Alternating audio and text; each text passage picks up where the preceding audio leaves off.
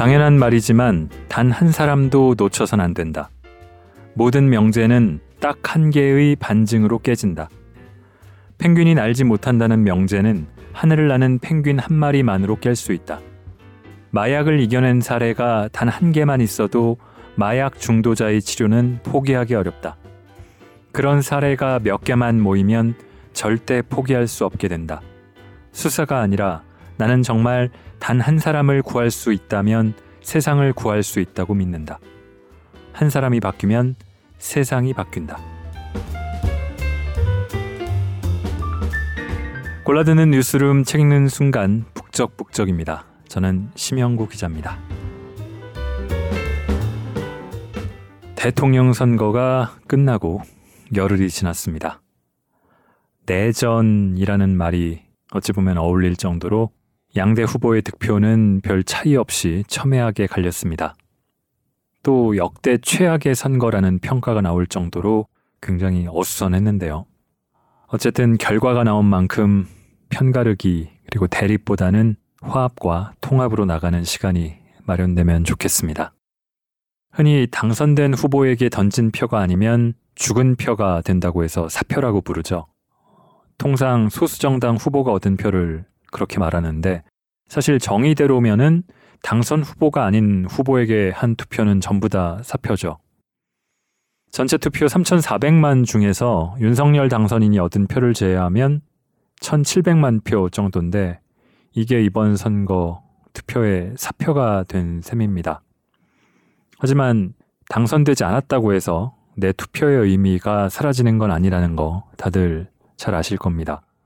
이 0.7%포인트 차이라는 점에서 정말 박빙의 승부였다고 하고 완패가 아니라 석패였다는 점, 민주당 입장에서는요. 또 진보 정당에 속한 후보들, 정당들이 얻은 표가 얼마나 되고 또 허경영 후보가 한 28만 표를 얻었는데 그런 표의 의미, 전부 다 의미가 있습니다. 승자 독식이라고도 하지만 이게 이후에 정치적인 자산 혹은 어떤 출발점이 될 수 있다는 점에서는 온전한 승자 독식도 아닌 것 같습니다. 왜 이 얘기를 했냐? 법원의 판결이라는 것도 비슷한 면이 있지 않나 싶었습니다. 유죄냐 무죄냐만 놓고 보면은 단순하지만 같은 유죄라도 징역형인지 벌금형인지 실형인지 형이 유예되는지 또 판결문의 각 내용에 따라서도 다르게 느껴지는 면들 적지 않습니다. 이럴 수밖에 없는 이유는 판결이라는 게 사람의 행위에 대해서 사람이 판단하고 판결을 내리기 때문일 겁니다. 제가 오늘 가져온 책, 오늘의 책이 담고 있는 모습도 몸이 건조할 수 있는 어쩌면 그렇기만한 판결에 가려져 있는 사람의 모습을 담고 있습니다. 박주영 판사가 쓴 법정의 얼굴들. 이번 주 북적북적의 선택입니다. 낭독을 허가해준 출판사 모로에 감사드립니다. 자, 벌써 2년 반 정도가 지났습니다. 제가 2019년 10월에 작가의 전작이자 첫 책이었던 어떤 양형 이유를 북적북적에서 읽었습니다. 판사가 주로 쓰는 거는 판결문이지만 책을 쓰는 게 아주 드문 일은 아니죠. 그럼에도 박주영 판사의 책, 그리고 판결문조차도 독특한 면이 있었습니다. 그저 기록보다는 사람을 담으려고, 사람을 바라보려 노력했던 양형 이유가 담긴 판결문을 써왔고 그런 내용을 담아 책을 냈는데요. 이번 책도 그 연장선에 있습니다. 판결문에서는 확인하기 어려운 사람, 흐릿하게도 보이지 않았던 그런 사람의 얼굴들이 이 책에서는 목격됐습니다. 흔하게 들었던 얘기로 판사는 고독하다 혹은 고독해야 한다는 말이 있습니다. 이 재판 과정에서 피고, 피고인, 검사, 원고, 변호사, 가진 증인들, 이들의 말을 듣고 관련 증거와 서류를 검토하고 또 때로는 배심원의 의견까지도 듣게 되지만 최종 판단은 본인의 몫입니다. 그 판단과 판단의 과정과 근거를 글로 정리해 남겨야 하고 이를 또 낭독해야 하죠. 프롤로그를 읽으면서 저는 약간 놀랐는데요. 읽어보겠습니다.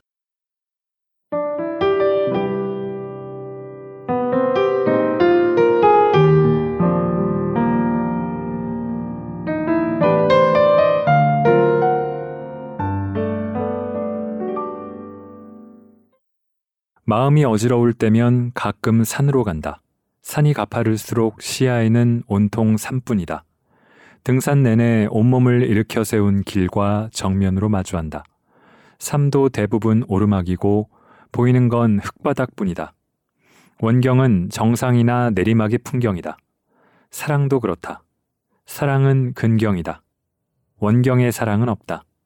원경의 그리움만 있을 뿐. 멀리 있는 무언가가 그리워지면 눈을 감는다. 인생에 지울 수 없는 한순간이 떠오른다. 인파로 붐비는 공원이다. 아이들이 뛰어놀고 아내가 그 곁에 있다. 나는 멀찍이 떨어진 벤치에서 그들을 바라본다. 내 초점은 아내와 아이들에게 맞춰져 있다. 나는 그들이 어디에 있든 정확히 찾아낸다. 사랑은 피사체 말고는 다른 아무것도 보이지 않는 맹목적 몰입 상태, 즉, out focusing 같은 상황이다. 그러나 눈을 조금만 돌리면 그들 옆에서 다른 아이들이 뛰어놀고 노숙자가 벤치에서 잠을 자고 반려견이 영역 표시를 하는 모습을 볼 수 있다. 공원을 벗어나면 좀 더 큰 아이들이 학교를 가고 또래의 다른 아이들은 오토바이를 훔친다. 한 가족이 외식을 하는 동안 다른 한 가족은 번개탄을 피운다. 렌즈의 프레임 바깥에도 엄연히 세상은 존재한다. 같은 프레임 안에서조차 out focusing으로 흐려진 곳에 얼굴들이 있다. 재판을 지근거리에서 바라본 누군가가 기록하지 않으면 사건의 실체를 정확히 파악할 수 없다. out focusing한 채 보는 이상 의미망을 이해할 수도 없다. 어떤 양형 이유를 쓴 후에도 수많은 여성이 강간당했고 셀 수 없이 많은 노동자가 죽었고 무수한 아이가 학대받았다. 여기저기서 많은 사람의 삶이 붕괴된 크레인 마냥 뚝뚝 부러졌고 여전히 인생의 대목대목 아픈 사람들이 잘도 널려 있다. 탄식과 신음은 세상 도처에 넘쳐난다. 나 역시 다시 형사 재판을 하며 조현병을 앓는 젊은이가 어머니를 살해한 사건과 동반 자살을 하려다 살아난 청년들 사건과 수많은 아동학대와 강간과 살인 사건을 처리했다. 나는 판단자임과 동시에 관찰하고 기록하는 자다. 내가 기록하지 않으면 내가 본 세상의 일부가 사라진다. 고통과 슬픔을 넘을 수 있는 유일한 수단은 기억뿐이다. 고통은 우리가 건널 디딤돌이다. 있는 순간 고통은 사라지겠지만 딛고 건널 디딤돌도 사라진다. 아니, 아예 건널 생각조차 잊어버린다. 기록만이 고통과 절망의 시공을 건너가는 내가 아는 단 하나의 길이다. 이 기록을 남기지 않을 수 없었다.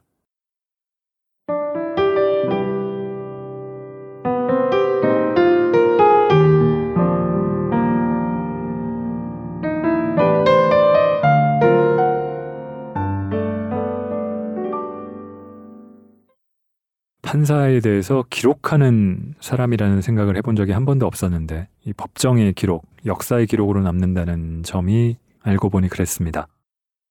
그러고 보니까 판결문을 주문을 낭독하죠. 그래서 방송 기자와 조금 비슷한 구석이 있는 것도 같아요. 다만 책임감은 더욱 막중할 것 같습니다. 기자의 취재와 기사에도 판단이 개입되긴 하지만 때때로 큰 영향을 미치기도 하지만 그 판단이 어떤 법적 구속력이나 효력을 갖는 건 아니니까요. 판결은 그렇지 않죠. 기자도 그렇지만 판사도 그래서 그런 만큼 혹은 더욱 사람을 보는 게 중요하고 필요할 텐데 그게 말처럼 수월하지만은 않은 것 같습니다. 자살 방조 미수 사건에 대한 첫 번째 글부터 들어보시죠. 제목은 혼잣말 하는 사람들입니다.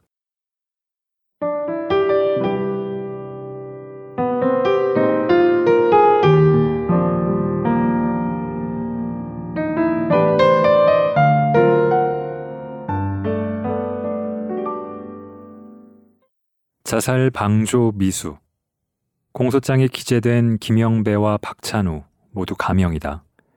이들의 사건 내용이다.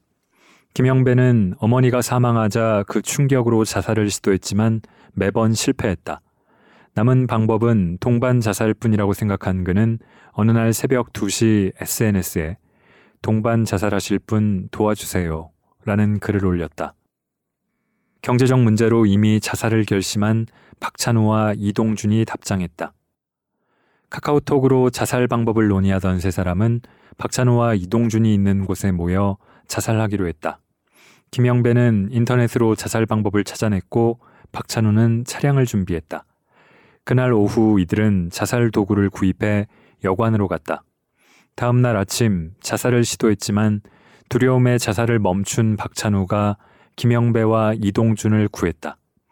이동준은 의식불명에 빠져 응급실로 후송됐다가 며칠 만에 깨어나 도망갔고 김영배와 박찬호는 자살 방조 미수로 기소됐다. 사건의 주범인 김영배는 구속됐다.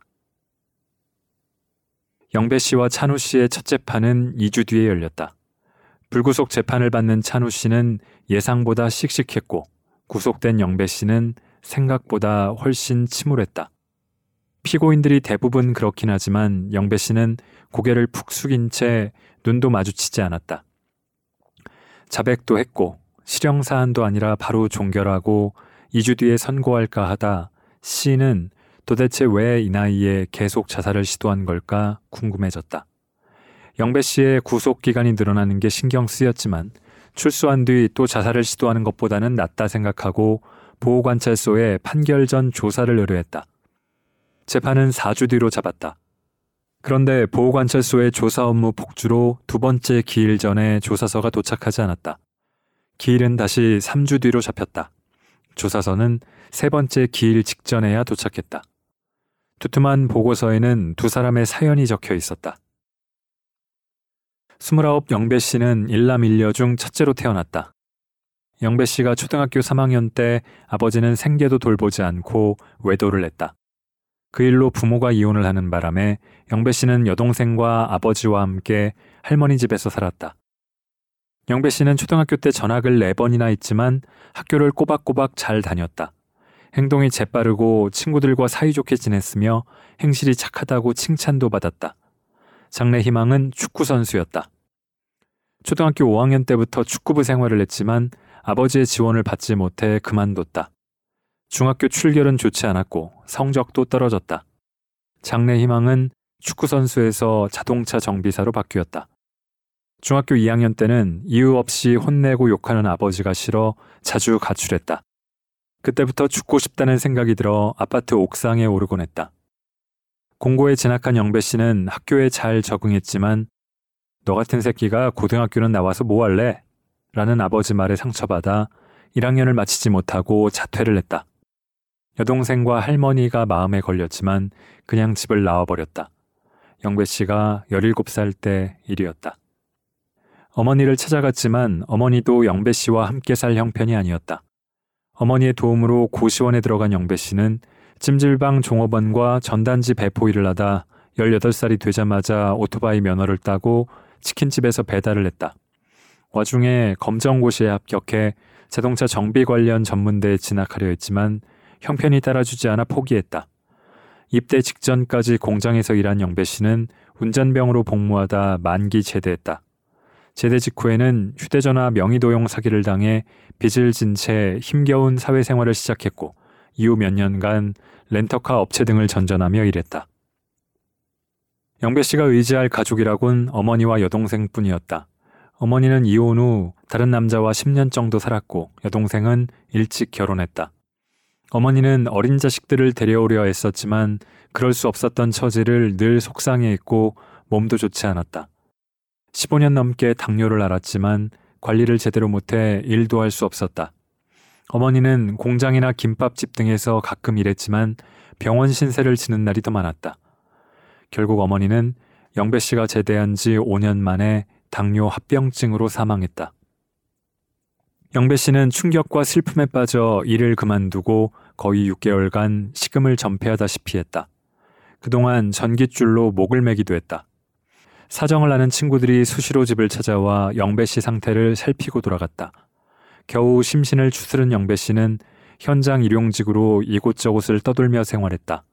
일한 지 1년쯤 되자 다시 우울감이 찾아왔고 이 사건 직전에 두 번 자살 시도를 했다. 밥도 제대로 먹지 않고 하루에 한두 시간만 잤다. 줄담배만 피우며 괴로워하다 다시 자살 시도를 한 거였다. 덤프트럭을 몰던 서른다섯 찬우 씨는 막내로 태어났다. 집안은 넉넉했고 아버지의 권유로 중학교 2학년 때부터 개인 레슨을 받으며 골프를 배웠지만 큰 흥미를 느끼진 못했다. 외박을 일삼다가 아버지에게 두들겨 맞고 다시 가출하는 악순환이 반복됐다. 당연히 학교 생활도 엉망이었다. 전문대에 입학했지만 흥미를 못 느낀 찬우 씨는 1학기를 마친 뒤 자퇴했다.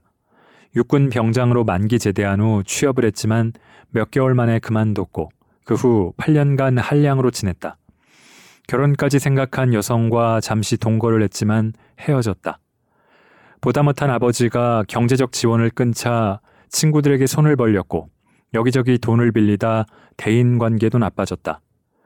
30대가 되자 정신을 차린 찬우 씨는 아버지의 도움을 받아 사업을 시작했지만 2년 만에 그만두고 덤프트럭을 몰았다. 찬우 씨는 어느 해 봄 혼자 차에서 자살을 시도했지만 숨이 막혀 중단했고 6개월 뒤 영배 씨의 동반 자살 글을 보고 같이 자살하기로 결심했다. 찬우 씨는 당시 상황을 이렇게 전했다. 셋이 모여 자살 도구와 맥주 피처 한 병, 소주 두 병, 컵라면을 사서 밤 10시쯤 여관으로 갔다.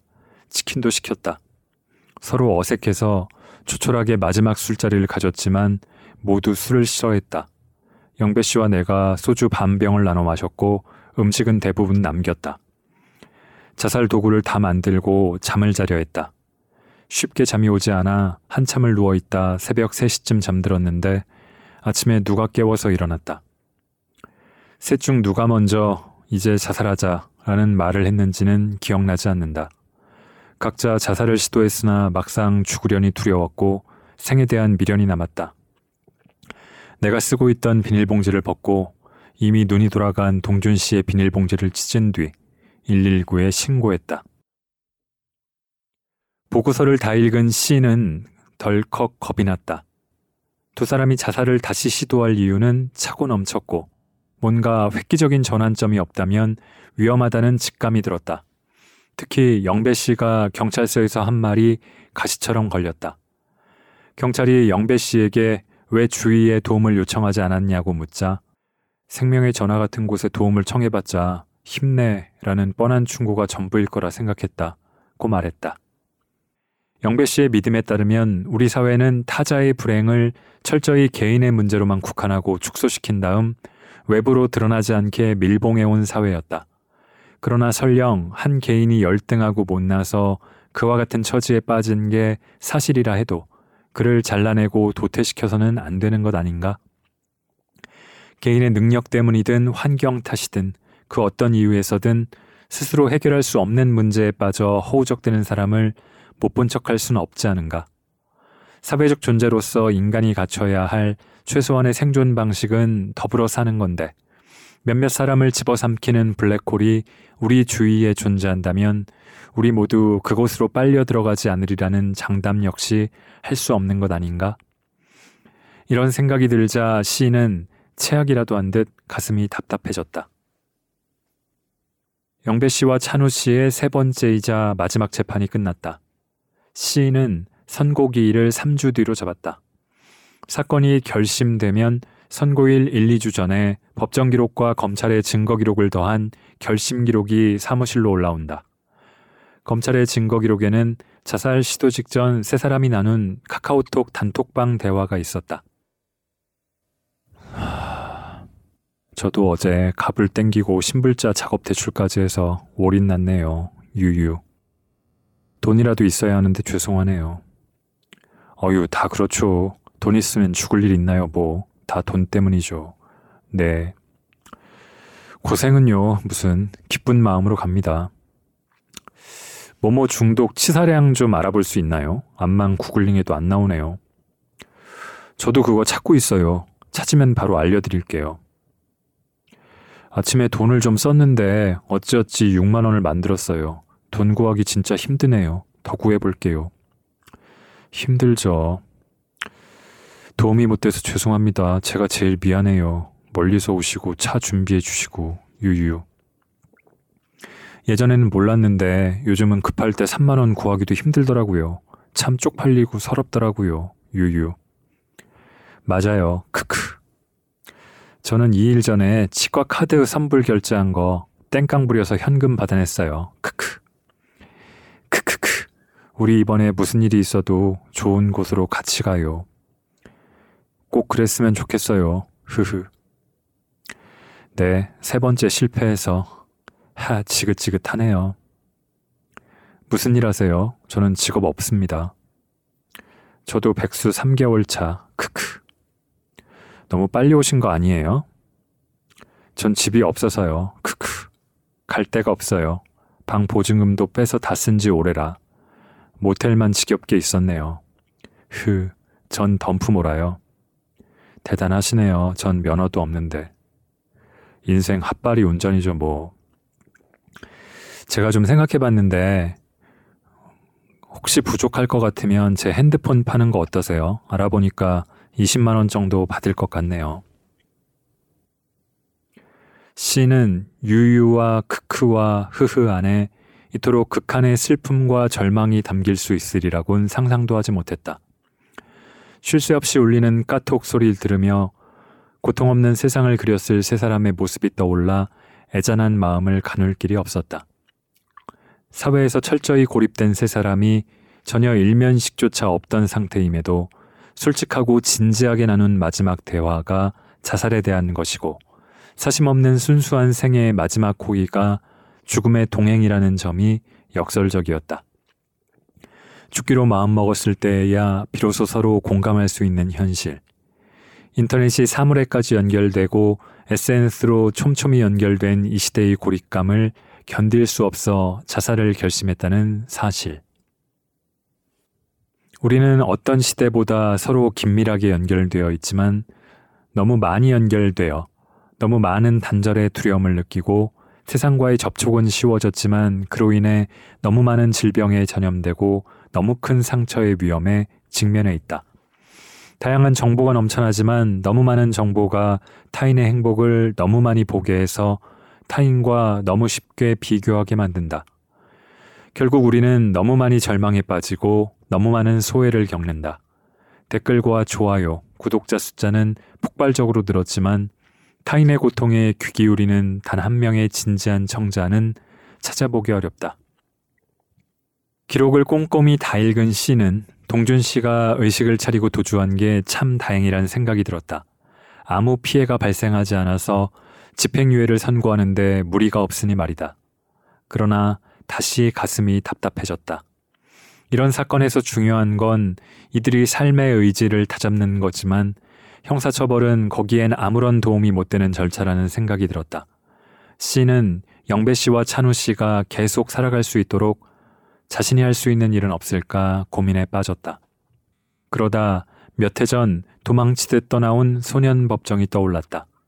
아이들의 잘못에 상응한 벌도 중요하지만 대부분 불우한 환경에 있던 소년범들에게 진정으로 필요한 건 지속적인 관심과 사랑이었다. 하지만 C가 줄 수 있는 건 법정에서의 몇 마디 말과 법이 정한 몇 가지 보호 처분이 전부였다. 영배 씨 사건을 보며 소년부 시절 느꼈던 슬픈 무력감과 함께 그 세월을 버티게 해준 글이 떠올랐다. 한마디 말로 지옥과 천국을 경험할 수 있고 절망과 희망 사이를 오갈 수 있습니다. 한마디 말이 비수가 되어 내 가슴을 찌를 수 있고 한마디 말이 갓 퍼담은 한 그릇 쌀밥이 되어 감사의 눈물을 펑펑 쏟게 할 수가 있습니다. 씨는 소년부 내내 이 말을 끈질기게 놓지 않았다. 돌아보면 그건 희망이 아니라 암울한 상황을 버티기 위해 자신이 만든 진부한 자기 최면이었을지도 모르지만 뭐라 부르든 지금 그게 필요했다. 누군가에게 뻔한 말이 누군가에겐 변곡점이 되고 누군가의 자기 위안이 어떤 이에겐 희망이 되기도 하는 법이다. 사람을 감옥으로 보내는 일 말고는 잘하는 게 없는 형사 재판장이지만 따뜻한 말 한마디와 법정에서 각인된 한순간이 영배 씨와 찬우 씨를 살리는 작은 계기가 될지도 모른다고 다시 한번 믿어보기로 했다. 사실 씨가 할 수 있는 건 그것 말곤 딱히 없기도 했다. 선고 기일이었다. 씨는 영배 씨와 찬우 씨를 앞에 두고 며칠을 고민하며 쓴 판결문을 천천히 읽어 내려갔다. 우리가 이 모진 삶을 계속 이어나가는 이유는 세상이 아름다워서가 아닙니다. 세상이 부조리하고 엉망진창임에도 우리가 미련스럽게 살아가는 이유는 거부할 수 없는 본능이기 때문입니다. 살아있는 모든 것은 살고 싶습니다. 그 절대적이고 원초적인 욕망을 넘어설 수 있는 고통이 이렇게나 도처에 이처럼 자주 존재한다는 사실이 서글픕니다. 생활고로, 우울증으로, 세상에서 고립된 채 쓸쓸히 생을 마감하는 사람들이 도처에 존재하는 한 우리는 결코 잘 살고 있다고 말해서는 안 됩니다. 스스로 생을 마감한 누군가의 가족과 이웃이자 같은 시민으로서 우리의 책임과 역할이 무엇인지 자문해보지 않을 수 없습니다. 비록 하찮아 보일지라도 생의 기로에 선 누군가를 살릴 수 있는 최소한의 대책은 그저 그에게 눈길을 주고 귀 기울여 그의 이야기를 들어주는 게 아닐까 하는 생각이 듭니다. 자신의 이야기를 들어줄 사람이 지상에 단 한 사람이라도 있다면 그런 믿음을 그에게 심어줄 수만 있다면 그는 살아갈 수 있을 겁니다. 그의 삶 역시 사회적으로 의미 있는 한 개의 이야기인 이상 진지하게 들어주는 사람이 존재하는 한 그 이야기는 멈출 수 없기 때문입니다. 사람이 사람에게 할 수 있는 가장 잔인한 일은 혼잣말 하도록 내버려 두는 것입니다. 이상의 이유로 형을 선고합니다. 피고인 김영배를 징역 10월에, 피고인 박찬우를 징역 8월에 각 처한다. 다만 이 판결 확정일로부터 각 2년씩 형의 집행을 유예한다. 피고인들에게 보호 관찰을 받을 것을 명한다. 선고가 끝났지만 씨는 자리에서 일어나지 않고 다시 품에서 피고인들께 드리는 당부라 적힌 종이를 주섬주섬 펼쳤다. 피고인들 잠시 앉아보세요. 선고를 모두 마쳤습니다만 앞으로 두 분을 법정에서 다시 볼 수 없다고 믿기에 또 스스로 생을 마감하려 한 사연들이 너무 기고하고 안타까워 마지막으로 몇 마디 당부의 말을 전하려 합니다. 피고인들의 삶과 죄에 대한 이야기는 조금 전 형의 선고로 모두 끝났습니다. 이후의 이야기는 여러분이 각자 써내려가야 합니다. 남은 이야기가 아름답고 감동적이기를 기원합니다. 설령 앞으로 채워갈 여러분의 이야기가 애달프다 해도 이야기는 절대로 도중에 끝나서는 안 됩니다. 저희는 기록을 통해 여러분의 삶이 대단히 고단하고 힘겨웠다는 사실을 알았습니다. 여러분의 극단적 선택에는 나름의 이유와 고충이 있었던 걸로 보입니다. 그럼에도 여러분이 스스로 생을 포기하려고 마음먹게 한 깊은 고뇌와 참담한 심정을 전부 다 이해하고 공감할 수는 없었습니다. 그러나 아무리 삶이 비로하고 세상이 엉망이어도 그것이 생명을 버릴 이유는 될 수 없습니다. 여러분의 생명은 그 무엇보다 존귀한 것입니다. 또 그 생명은 여러분 자신들에게만큼이나 여러분이 관계 맺은 수많은 이들에게도 소중한 것입니다. 좋지 않은 생각이 들 때마다 여러분의 갑작스러운 부재로 남겨지게 될 사람들의 고통과 슬픔을 떠올려 봤으면 좋겠습니다. 외람되게도 인생 선배로서 여러분의 이번 판단이 착각이고 오해였다는 것도 지적하지 않을 수 없습니다. 확신합니다. 지금보다 더 좋은 날이 반드시 올 겁니다. 아직 오지 않은 날을, 앞으로 누릴 날을 생각하시기 바랍니다. 우리 모두는 그저 존재 자체만으로도 대체할 수 없는 존귀한 생명이지만 특히 어린 시절 부모의 부재와 말도 못할 경제적 궁핍함 속에서도 범죄의 길로 빠지지 않고 꿋꿋하게 홀로 견디며 여동생을 살갑게 보살피고 번듯하게 출가까지 시킨 훌륭한 청년은 우리 곁을 갑자기 떠나서는 안 됩니다. 한때 방탕한 생활을 했을지라도 그 생활을 청산하고 덤프트럭을 몰며 나름대로 선하고 열심히 살아온 한 젊은이 역시 허망하게 쓰러져서는 안 됩니다. 저희는 이 사건을 두고 여러분이 스스로 생을 마감하는 결과를 막을 수만 있다면 강제로라도 여러분을 장기간 구금해야 하는 건 아닌지 깊이 고민했습니다. 그러나 다행스럽게도 재판을 하며 여러분이 삶의 의지를 조금이나마 되찾았다는 긍정적 징후를 엿볼 수 있었습니다. 이런 이유로 상당 기간 정신과 치료와 심리 상담을 조건으로 여러분을 사회로 복귀시키는 결정을 했습니다. 재판부의 결정이 잘못된 판단이 아니기를 간절한 마음으로 기원합니다. 어쩌면 이 마지막 당부는 재판부가 피고인들께 드리는 간곡한 탄원입니다. 저희에게 선처를 호소했듯 이젠 스스로 선처하고 아끼십시오. 잘 살아 주십시오. 부디.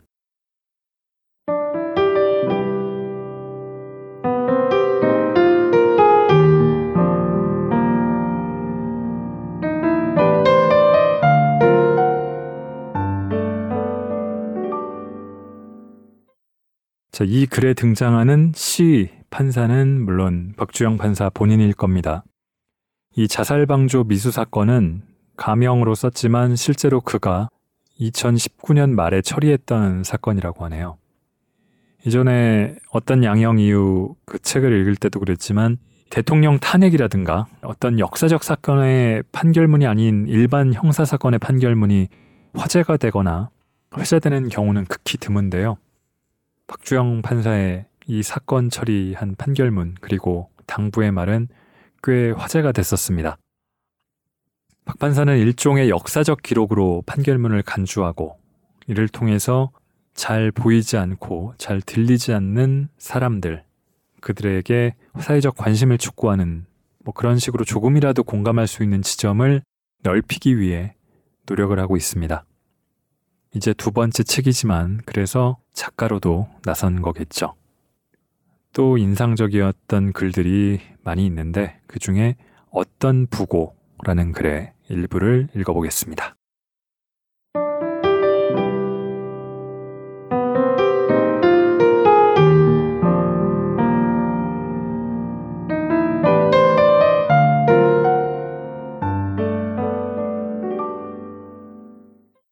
지금 우리는 한 번도 겪어보지 못한 부고의 시대를 살고 있다. 사람이 죽은 일로 재판을 하고 그 사람을 떠올리며 판결문을 쓸 때면 판결문이 부고 같다는 생각이 들곤 한다. 죽은 자를 기억하며 산 자를 재판하는 나 같은 사람에게 부고는 익숙한 소식이다. 그럼에도 연일 쏟아지는 무수한 부고 앞에서 나는 결코 단련되지 않는다. 조금씩 부서질 뿐이다. 우린 모두 죽지만 각자의 삶이 그랬듯 죽음의 질감과 무게 역시 모두 다르다. 죽음에 대한 사회적 반응은 불공평하다. 어떤 죽음은 크게 보도되지만 어떤 죽음에는 단 한 줄의 지면도 허락되지 않는다. 아래는 2020년 1월부터 6월까지 산업재해로 판정된 사망자 1,101명 중에 야간 노동자 148명에 대한 부고 기사의 일부다. 아파트 경비원 이모 씨는 2018년 12월 28일 오전 7시 48분 서울 은평구의 한 아파트에서 심정지 상태로 발견됐다. 그는 이듬해 1월 7일 숨졌다. 75세.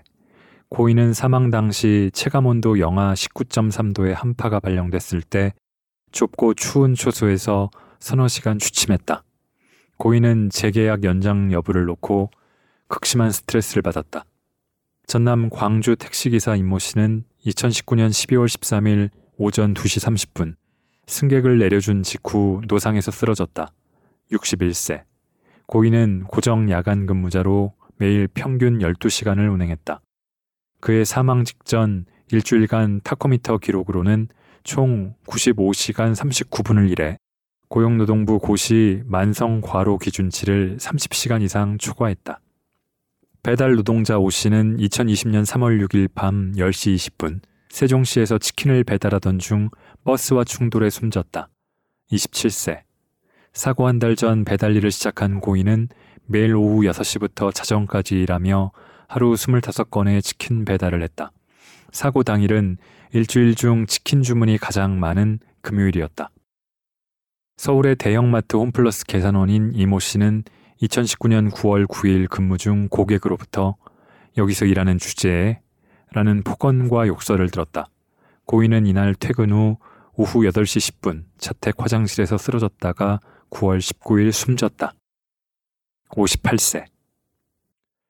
불과 몇 달 사이에 코로나19 사망자가 10만 명을 넘어섰던 2020년 5월 27일. 뉴욕타임스는 미국 전역에 실린 부고를 모아 1000명의 부고 기사를 냈다. 피해자는 압도적으로 고령의 노인이 많았고 의료진도 다수 있었다. 5살 아이부터 108살 할아버지까지 그 천명의 부고를 천천히 주의 깊게 읽었다. 기억에 남은 부고를 소개한다.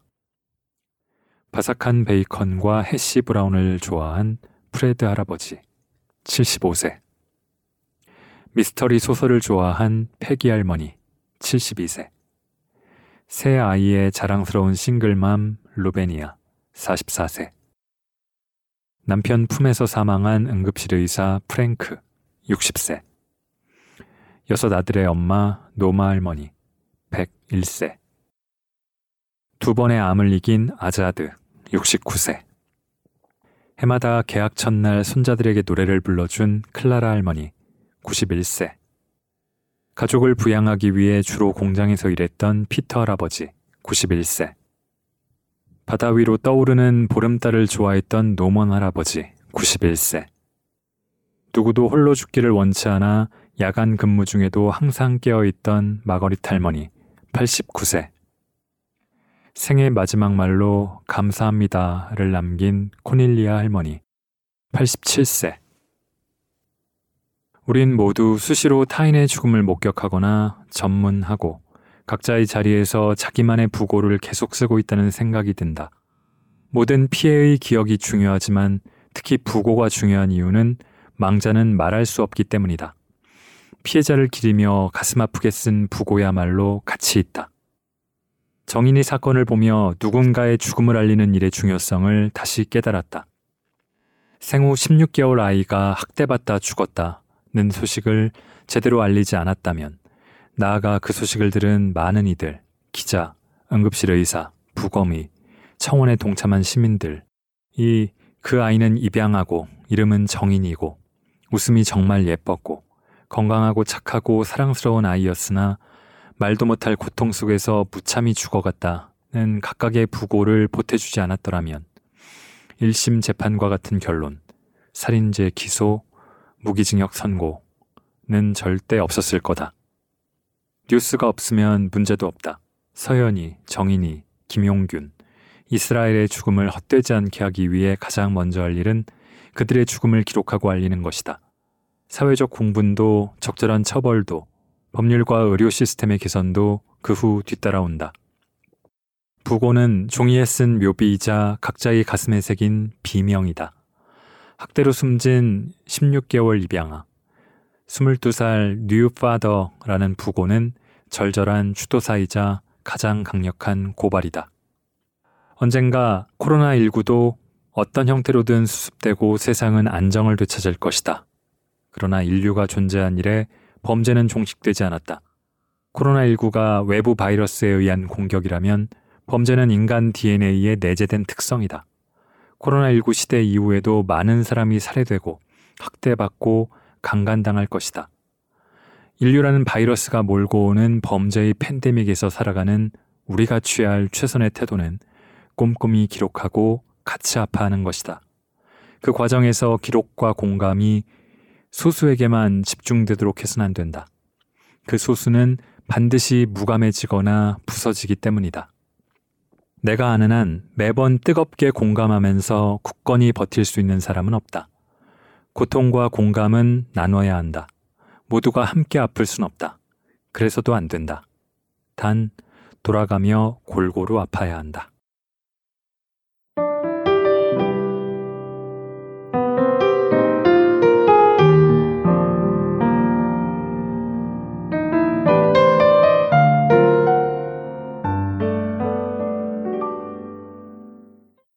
자, 이 책의 마지막은 공감과 선의라는 말로 맺어지고 있습니다.